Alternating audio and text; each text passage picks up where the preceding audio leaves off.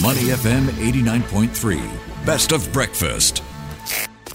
The bigger picture only on Money FM 89.3. Good morning. Welcome to the bigger picture. Well, we've got lots to unpack. Earlier in the week, we had the FOMC hiking rates by 25 basis points. And then the central bank spotlight turned to the Bank of England, which hiked by 50 basis points. And that interestingly also saw a more upbeat economic outlook, and they are forecasting a shorter and shallower recession than previously set out in November. The ECB also hiked rates by 50 basis points, and also, like the BOE, talked about more rate hikes to come. And on top of that, we have the tech earnings to unpack, and helping us to do that is Abhilash Narayan. He is the senior investment strategist for Standard Chartered Private Bank. Morning, Abhilash. Happy Friday. Hope you're ready for the weekend. Good morning, Brian. Now, before we get you off to the weekend, let's talk about what's playing out on the central bank front. So we've got a BOE hiking rates, the ECB also hiking rates, but it's worth noting that it's a more optimistic picture right now coming through from BOE. So not as gloomy as before uh, in terms of expectations for the fourth quarter. It's projecting the quarter to contract um, by just 0.3%. And this is compared to the 2% forecast back in November. Yes, absolutely. So, I mean, if you look at the BOE meeting, uh, there were two angles to it, right? On one angle, we did get the good news uh, in terms of less bearish uh, economic outlook. But if you look at it from a market's perspective, uh, I think the thing that markets focused on was the fact that BOE may be coming close to the end of its hiking cycle. So we saw BOE remove, uh, you know, a, a, particular statement from it, uh, a, a particular phrase from its statement where it said earlier that it would forcefully hike rates.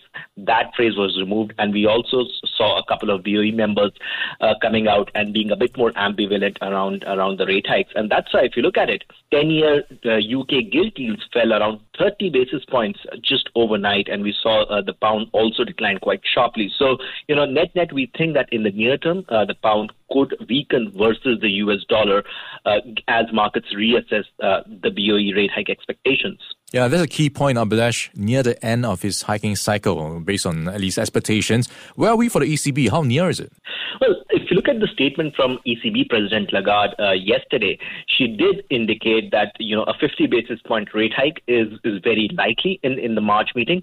And what's unique about this fact is that usually ECB has not been you know giving as strong a forward guidance. So what uh, President Lagarde said uh, essentially logged in a 50 basis point rate hike for March. But beyond that, uh, we did see a bit of uh, you know easing of stance from ECB or easing of hawkishness because they said that going forward beyond March, ECB will hike depending on the data. And President Lagarde also acknowledged that you know inflation is starting to come down. And again, markets interpreted that as being slightly less hawkish uh, mm. stance from, from ECB, and that's why we saw uh, 10 year German bond yield decline by 20 basis points, which is a huge magnitude.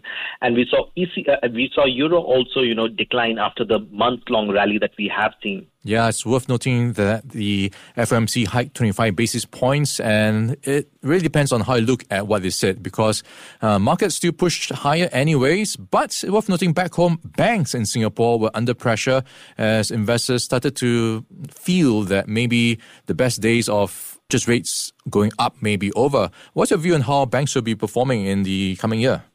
Well, uh, globally, uh, not just in Singapore, but globally, apart from euro area, we think that banking sector sh- uh, will broadly perform in line with, with the market expectations, and uh, and and that's that's because of two reasons. The first one is that you know uh, last year we saw a big rally in banks globally, be it Singapore, be it be it US, be it Europe, and because of that, banks' valuation are not as cheap as they were you know uh, 12 months back. The second factor is that you know given the fact that uh, yield curves uh, or you know the the difference between long-term and short-term yields has declined quite substantially, that means that the margins for banking sector are likely to come under pressure. So you know uh, while the the overall economic outlook outlook is still okay. We, we do expect a bit of slowdown in growth, slowdown in loan demand. We think the earnings should hold up relatively well, but but we're not looking for a, a substantial increase in earnings, and that's why we think that uh, banks in Singapore and even in, in mm. US are likely to perform broadly in line with the market indices. Right. We're chatting with Abhilash Narayan. He is the senior investment strategist for Standard Chartered Private Bank. Now, Abhilash, just take our attention to the um, earnings side of things, and this is um, now seeing quite a consistent picture playing out. You've got the tech space just painting a gloomier picture, and I'm just going to pick on Apple first. So they are painting uh, a couple of headwinds, and one of them, notably, is a stronger US dollar hitting the bottom line. How much more do you think this will play out for you know, US companies in terms of US dollar headwinds?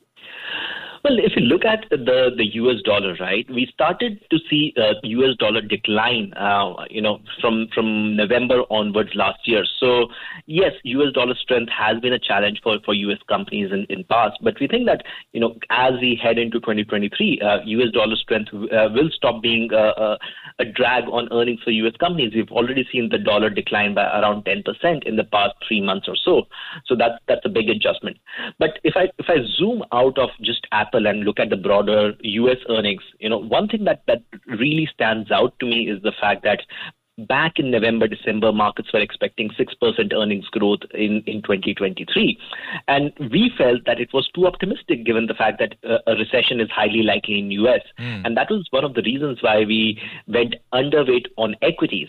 And that's exactly what's playing out, right? So if you look at the earnings expectations for, for the coming 12 months, that has been revised down to around 3%, and we think that there is further room for those earnings expectations to be revised down. So, yes, we've seen a rally in NASDAQ and tech stocks in the past month or so, but we'd rather fade that rally and use it to sort of reallocate into, into bonds away from equities uh, because we think that earnings still have a bit more downside uh, in terms of revisions.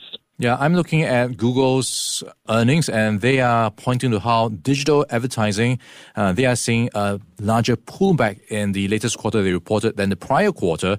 Is that a sign that you know consumers and corporates in the U.S. at least are starting to cut back on spending, and could this even deepen in the coming year? Yes, I think if you look at uh, the, uh, the, the overall consumer spending in US, we think that that will decline. So retail sales have been softening. If you look at the excess savings that US consumers had built up during the pandemic through the stimulus checks that they received, that uh, extra savings has largely been eroded because of the strong consumption we saw last year. And when you uh, you know pair that with the fact that US economy is expected to slow down, if you look at the PMI data that has been in contractionary territory for last seven eight months uh, we think it makes sense uh, for, for business to, to sort of be more prudent in spending, and that would translate into weaker advertising spend for, for a lot of businesses. And that's why, you know, uh, we, we've been sort of a bit more cautious on, on U.S. equities uh, since last two, three months because we think that uh, markets may be underestimating uh, the downside to earnings in 2023. All right, and just to wrap things up, we've got a, a payrolls numbers to look out for tonight, and we are looking at consensus forecast of 187,000 added for January. If we get a bigger number, it could mean the Fed would have to do more to cool down the economy. What's your expectations of where the jobs number will paint? And of course, we've been seeing so many tech layoffs. What's the jobs market uh, outlook like for you? If I look at the jobs market outlook, I think it's still fairly strong. So earlier this week, we got the jobs opening data uh, come through, and again, we saw an increase in number of job openings in US. And right now, there are 1.9 jobs uh, job openings out there for each unemployed uh, unemployed person in US. So the job market is really strong. There is really strong demand. Now, when I focus on the non-farm payrolls number uh, this uh, uh, later today, I think uh, there is a risk of a disappointment, and that is largely due to technical reasons. So, US uh, also has an ADP payrolls data, which is a private uh, payrolls aggregation sort of service, and what that showed was that because of cold weather in in parts of US in the past month, there was some disruption to to the sort of employment data in in, in parts of US. So.